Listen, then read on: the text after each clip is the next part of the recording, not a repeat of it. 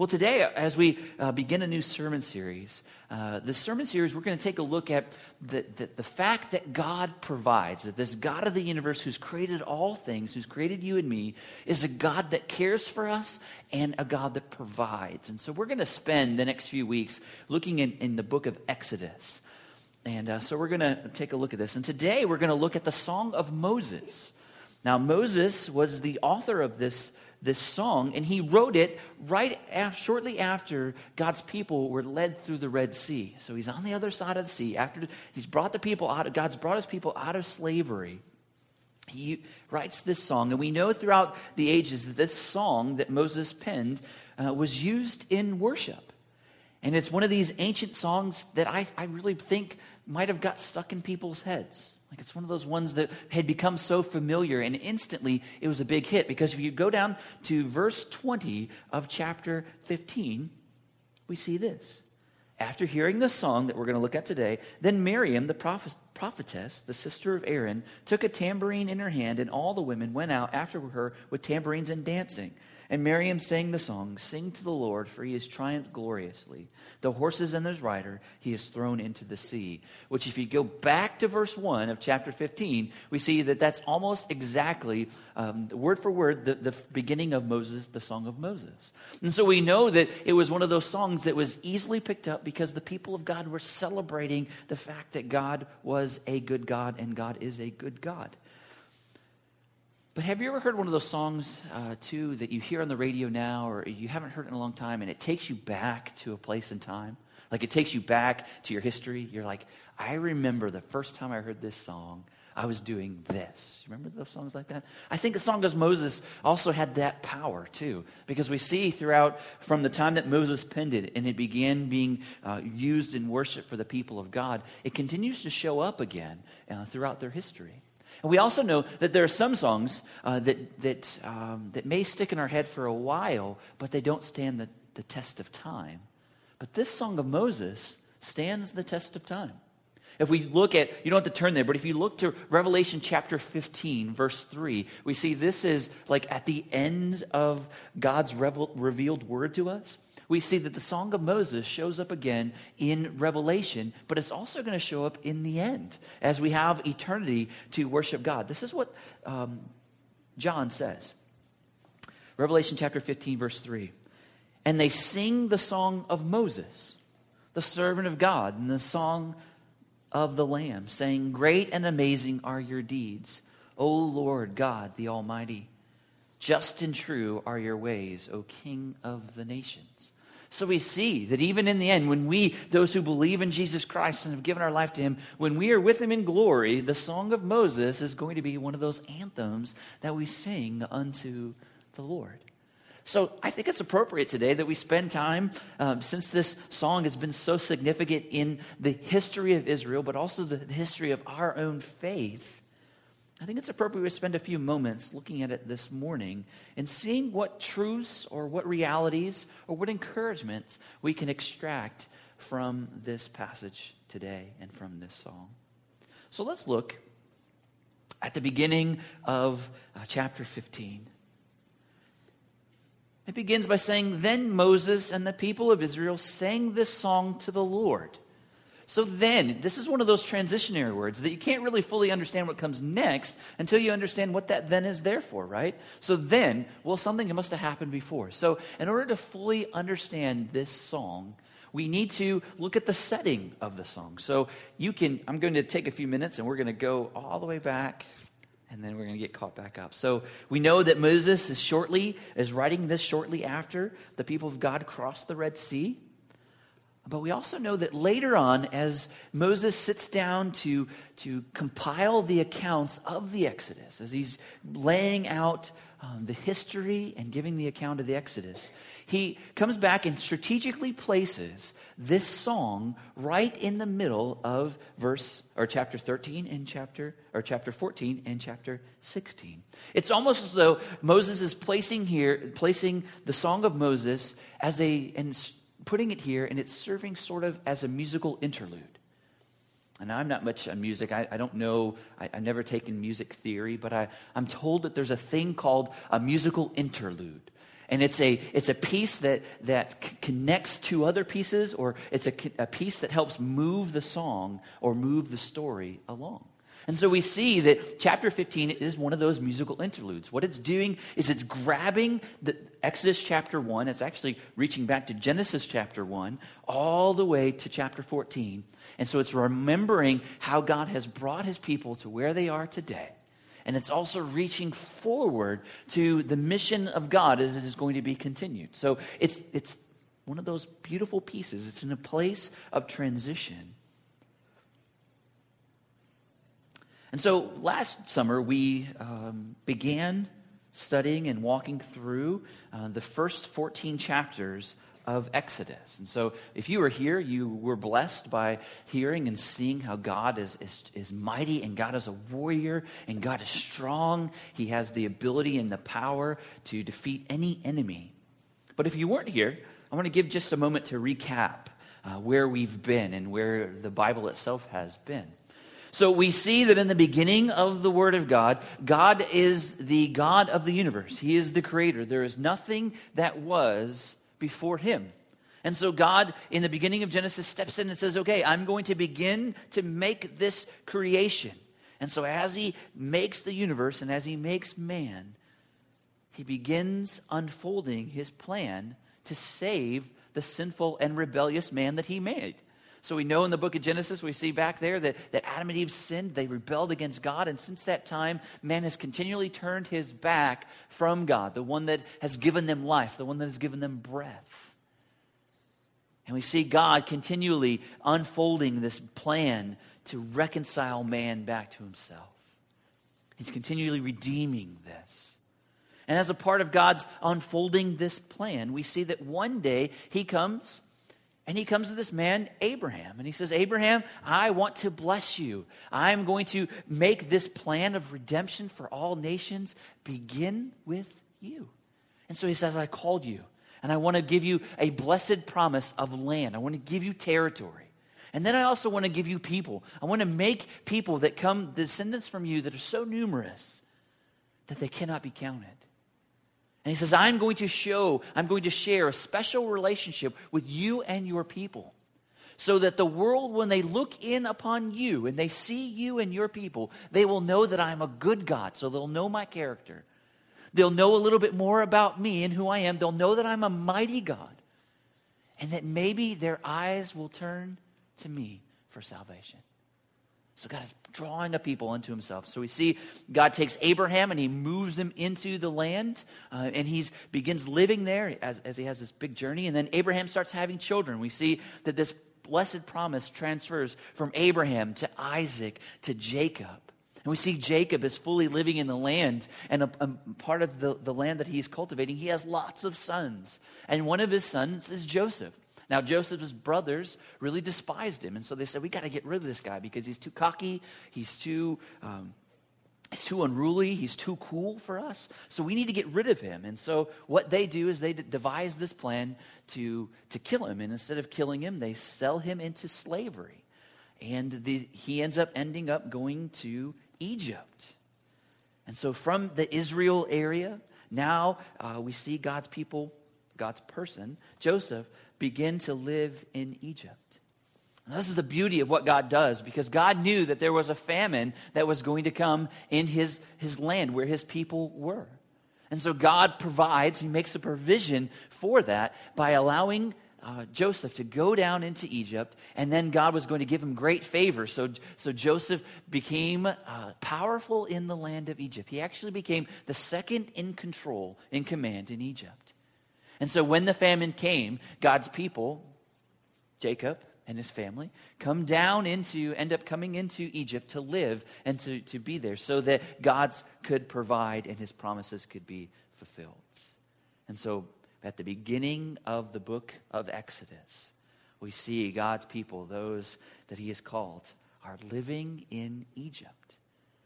And then the beginning of Exodus lets us know that Jacob's descendants had become so great in number that they filled the land. And so Jacob, at God's promise, allowed more and more and more Israelites, more Hebrews to be born and to live in the land. But we also see a very scary statement, at the beginning of Exodus. It says, And a new king, Pharaoh, came into power, and he didn't know Joseph. A new Pharaoh comes into power and doesn't remember how God had used this man Joseph to not only save God's people, but also to help save Egypt. Because it was Joseph that came to Pharaoh and said, Pharaoh, this is the deal. This is what God is going to do. He's going to allow there to be seven years of, of wealth, seven years of great growth, and then there's going to be seven years of famine. And so Pharaoh was able to prepare his people for this time. But then, many years later, a Pharaoh came into power who didn't know Joseph. And we see that this Pharaoh didn't have a heart towards God, didn't have a heart towards people. Instead, he looked out at all of these Hebrew people. And he saw that they were so great, and he became threatened by his own power. He said, These people are so great, they could uprise against us and they could overthrow us. So, what did he do? He decided to put them into slavery and make them work for the Egyptians. And even worse, we see that before Moses comes on the scene, he makes this command and says that all babies, all Hebrew babies that are born, that are male, are to be cast into the Nile. And so, God, we see God step in when Moses is born. And instead of Moses being cast into the sea, Moses goes to the Nile and is placed in a basket. And God strategically and, and providentially moves that basket so that it goes and it lands right before the daughter of Pharaoh. She goes to the sea and she sees baby Moses in this basket and she picks up this baby Moses and says, I want this baby. I want to raise this baby and allow him to become part of my family. I want him to be saved. So out of this sea, salvation comes. God, with his mighty hand, saves Moses. And later on, we see that as Moses grows, we see that Moses' eyes begin to be open to see the utter destruction of his people. He sees the oppression of his people. And he becomes upset one day and he goes to, uh, to these Egyptians. He sees this Egyptian hurting this uh, Hebrew, this Israelite, and so he kills him. And so, knowing what and seeing what he's done, Moses takes off and he flees to Midian. And it's in, in this time in Midian where he's away from his people, where he's away from everything that he knew. In this time, God speaks to him. And one day, God comes to Moses through the, through the vision of a burning bush, or through a burning bush, not a vision, uh, of the burning bush itself. And God begins to unfold his plan because God has heard the cries of his people. He has heard them say, Oh God, why don't, why don't you save us? And so God on this day says to Moses, Part of my plan is going to be I'm going to use you to allow my people to come and get out of Egypt and move into the land that he has promised. So Moses hears the message from God and moves into now going back into Egypt, standing before Pharaoh and says, The God of the universe, the God has created all things, says that you are supposed to let my people go. And what ensues, we see, is a 10 round boxing match where the God of the universe goes against the gods of Egypt. And one by one, God shows that he is victorious over every single god of Egypt. It starts off where he turns the water into blood. Then frogs come out of the sea, and gnats come out of the sea, or lice come out of the sea. Then there are flies. Then the livestock are diseased. Then there are boils all over the people. Then there's thunder, hail. Then there's locusts. Then there's darkness. And finally, there is death. And each time, between each battle, between each round, Moses goes to Pharaoh and says, Pharaoh, let my people go. And Pharaoh says, No. So, in the end, as Pharaoh continues to refuse to bow to God, we see that Pharaoh's son dies. And in essence, God stands up to Pharaoh and shows him that even Pharaoh himself in the Egyptian culture was a god. And so God allows his son to die, and Pharaoh comes to the point of where he realizes that he's defeated, and he says, Okay, Moses, take your people and get out of here. But then in the last moment, as God's people are leaving, Pharaoh's heart gets hardened again. He says, No, it's not enough. I can't just let them go. I must pursue them. And so he's seeking to pursue them and pursues God's people all the way up to the shore of the Red Sea. So the people of God are standing there. They're now outside of Egypt. They've got the sea in front of them and the pursuit of the greatest army the world has known to this point behind them. And God uses this as an opportunity to show his power in the greatest and mightiest way. The sea opens up and God's people walk through on dry ground. All of millions of them, however many there were, potentially millions of them, walking through the Red Sea on dry ground. And the Egyptians pursue as Pharaoh has them, begin to pursue them. And as soon as all of Pharaoh's army is in, walking through on this dry ground, the water closes on top of them. And the greatest army in the world is utterly destroyed. And so that's the setting of this psalm all of this has just happened to God's people. They've been in a place of great oppression. They know what it means to be enslaved to someone that's other than the God of the universe. They've cried out and they've seen this mighty God come down in a mighty way to save them. And what I think is beautiful is that through the beginning of the Exodus, we see God is beginning to reveal himself to his people. So it's this God that says, okay, I want to call these people unto myself, show them special affection, show them special love, show them special care. And as we see Exodus beginning, he's unfolding a part of his character. He's allowing the people to see pieces of who he is. They see and this song reflects the character of God that they know to this point. So we look at verses 1 through 3 of chapter 15. This is what we see. It says, I will sing to the Lord, for he has triumphed gloriously. The horse and his rider he has thrown into the sea. The Lord is my strength and my song, and he has become my salvation. This is my God, and I will praise him. My Father's God, and I will exalt him. The Lord is a man of war. The Lord is his name, or Yahweh is his name. So, what we can see just from these first three verses, we see the characteristics of God that the people know of God to this point. It's interesting as we, we jump into here and we, we look at the characteristics of God. We see, if we walk back through Exodus, we see that God has been very intentional in making himself very known to Moses. Moses knows God.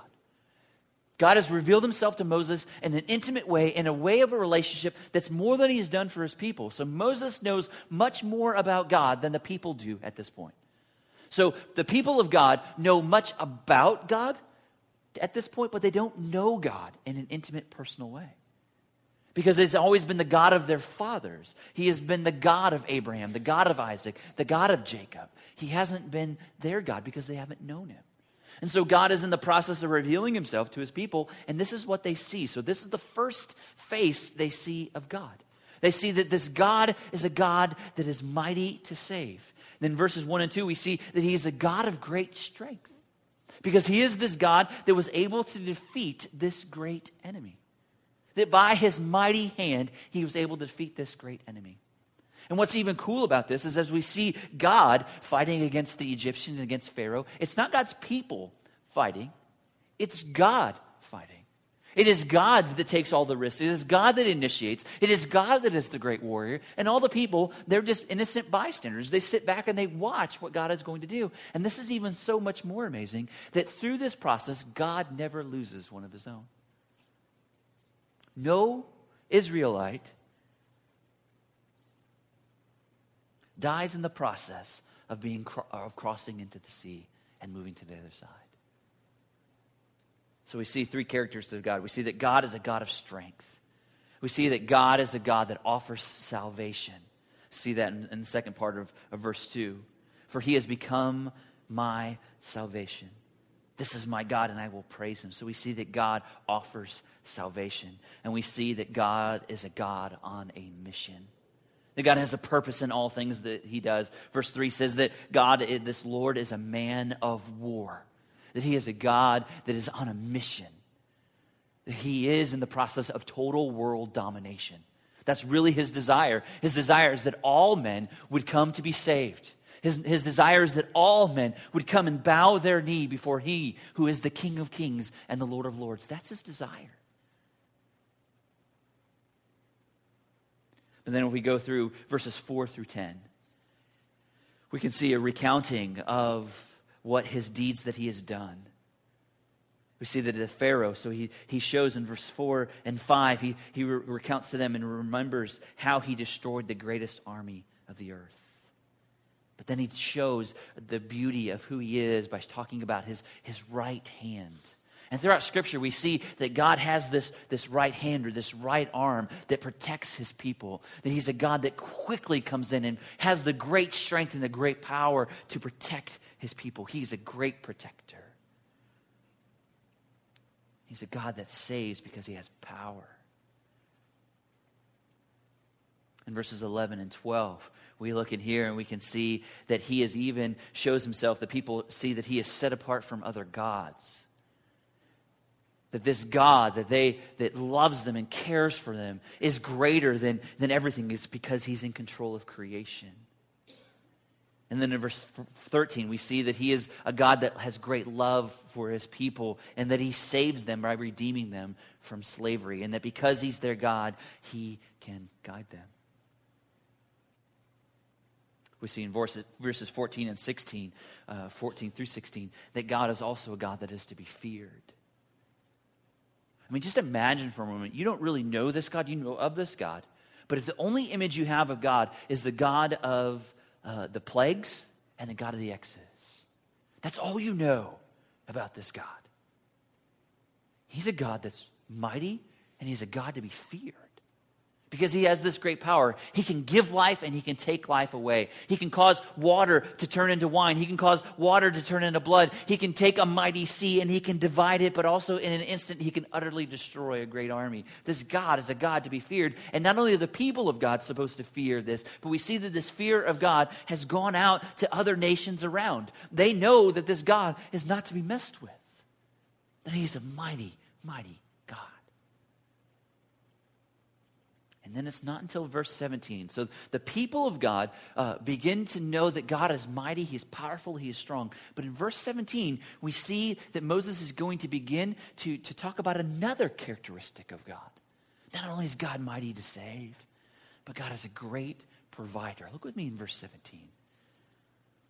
So you will bring them in and plant them on your own mountain the place, O Lord, which you have made for your abode, the sanctuary, O Lord, which you, your hands have established. I think that's a transitionary verse because if we look where we're going in the rest of this sermon series, we can see that God now is not only going to be this mighty God, but now he's going to show his people how he can provide for them. And that's what we're going to be looking at the next few weeks. This God is a God that is a provider God. A God is a God that cares. And not only is he about his own great name, but in making his name great, he is going to show great care for his people. This week, as uh, Pastor John and I were talking about this sermon series, uh, we tried to look at the book of Exodus as a whole and tried to say, okay, so if God is doing this, He's revealing Himself to His people, what are, what are some of the big themes that we can see? And this is what we found out, and, and it's, it's, pretty interesting. You can go to the, the Ark of the Covenant. Now, if you're not familiar with that, it's uh, a promise of God that He's given His people that they carry. As, as His people are moving, He gives them the Ark of the Covenant. And this Ark of the Covenant actually has three things inside of it. There are, there are three elements that are inside uh, the Ark of the Covenant. One is Aaron's shepherd staff, or Aaron's um, staff. And so that is, is one implement. And another thing that's in there is some manna, which we're going to get to next week and see how that all figures out. But then also the third thing that contains within the Ark of the Covenant are the Ten Commandments. So if we take a look at those three pieces and we use them to identify the nature of God, we see first in the staff that God is a mighty God because with the staff, he can protect his people, but also with his staff, he leads his people. So he's a protecting, leading God. Through the manna, we see that he is a God that uh, there's a God that provides. He provides for our needs. But then also through the Ten Commandments, we can see that he is a God that is our king that He wants us to know the rules and the bounds and the lanes in which we can run to be in a relationship with Him. Isn't that pretty neat? And so that's the picture of the Exodus. The whole book of Exodus is about God revealing Himself in these three big ways, these three big ideas. So, for the next few weeks, we're going to uh, dig in deep to looking at the God that provides. So, I'm excited about the journey that we're going to take over the next few weeks. But it's good to know and it's good to remember as we begin this sermon series that God is a God that is mighty to save. He has all power, all authority, and nothing happens apart from His overarching plan. So, what are some implications today from this, this song? First thing I want us to see, there, there, just quickly, there are a couple implications. One, that God is a God that still is in the business and the process of saving. That the God of the Exodus is the same God of today. So if you're here in a place where in your, your life right now, you're just walking through and you're like, oh, my life is a mess. I need someone to come in and save me. I, I feel like I'm under attack or I feel like things are just falling apart. God provides and promises that his right arm is ready and right there to protect you and to help give you the strength to walk through any challenge that you have in this world. Not, not necessarily that he's going to save you from all those challenges, but he is there and ready and mighty enough to be your rock as you walk through the challenges of life. The second implication from this song is that this God that we serve, this God that we follow, this God that loves us, this God that we love is a God that provides. So maybe you need God today to be a provider for you. Maybe there's something going on in your life, and, and maybe there's just things that have gone outside of your control, which is good because things should be outside of your control and you're at the place right now because something is, is spiraling out of control, you realize that you need someone to come in and help you. Well, the one, only one that can really help you is God. So I don't know what you're going through, but if you're going through that, allow God to be your provider today. Or maybe you're here and you have a heart that is bent against God. Let the song of Moses remind you that God is a God that punishes sin, that God will not stand for sin to be un, uh, undealt with. And so God is a God that punishes. But lastly, and I think most, even most importantly, as we think about God revealing himself, there's great danger today if we believe in a deficient gospel. The gospel that says that Jesus Christ has come to save us from our sins and redeem us back to God because he lived a perfect life and died a death on the cross and paid for the sin of the world. And then he went to a grave and came back alive to rule and reign. So there are some that would come to, to see if, if, if, if they want people to understand who God is and to see who Christ is. They may come and take only a piece of who God really is. This is how it fleshes out. You see, if we only see that Jesus saves, if we only see the face of God as being a Savior, and we only need Him for that, to, to get us out of hell, to make us right with God, that's a deficient gospel. That is not the complete gospel. That's only a piece of the gospel. So if someone were to, to say to you that all you have to do is pray this prayer and do this thing, and then you're good with God, like then you're good. Live however you want to. That's not the complete gospel. And I think that there's a danger in believing only a piece of who God is. So if Jesus, you only want Jesus to save you, then you're not fully following him. See, not only is Jesus a savior, he is more than that. He is a provider. That he is a he is one that wants to walk with you every single day of your life and wants to provide for you. He wants to change you. He wants to mold you. He wants to shape you and he wants to make you into more of himself and less of your old self. So that's a part of the gospel. So the gospel is not only do I want Jesus to save me, but I want Jesus to change me. I want him to, to work inside of my life and radically change me. But not only is that, so that's a part of the picture. And we can see the three pictures in Moses or Exodus, the three pictures of the gospel. So God only not only does he save, he also provides, but he's also a king. And when we come to the place where we want Him to be our Savior, what we're saying is we're giving control of our lives over to Him, saying, God, my life is not my life anymore, but it is in your hands. I give you my life to follow you and use it however you see fit.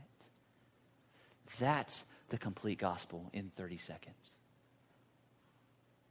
The complete gospel is don't just take Jesus because you want Him to save you, but follow Jesus so that He can give you everything that you need and so that He will make of you what He desires. I'm excited about this sermon series, and I think uh, I'm going to pause and pray in just a moment. And then after I pray, we're going to, uh, because it's a song of praise, a song of remembrance, I think we're going to end our time this morning um, having some extended worship where you can have the opportunity to reflect back uh, on your own life. Look back. And maybe these songs that we're going to sing have been um, places you've sang them in places of your life where you've looked to God, or maybe they've been meaningful in your walk with the Lord, where you remember that God is good, that God is faithful, that God loves you, and that God can save you in the midst of your trials and struggles. So, as we sing these songs, allow this to be a time for you to reflect, but also to respond to God and say thank you for who He is and for what He's done and what He's going to do. Let's pray. Father, thank you for loving us. Thank you for giving us your word. And I pray now, Lord, uh, in these mo- few moments, would you please speak? Would you please help us to respond? Help us to remember how good you are. Help us to remember the ways that you've saved us. So, God, in these moments, please just do what you see fit and allow us to sing these words of praise. In Jesus' name we pray.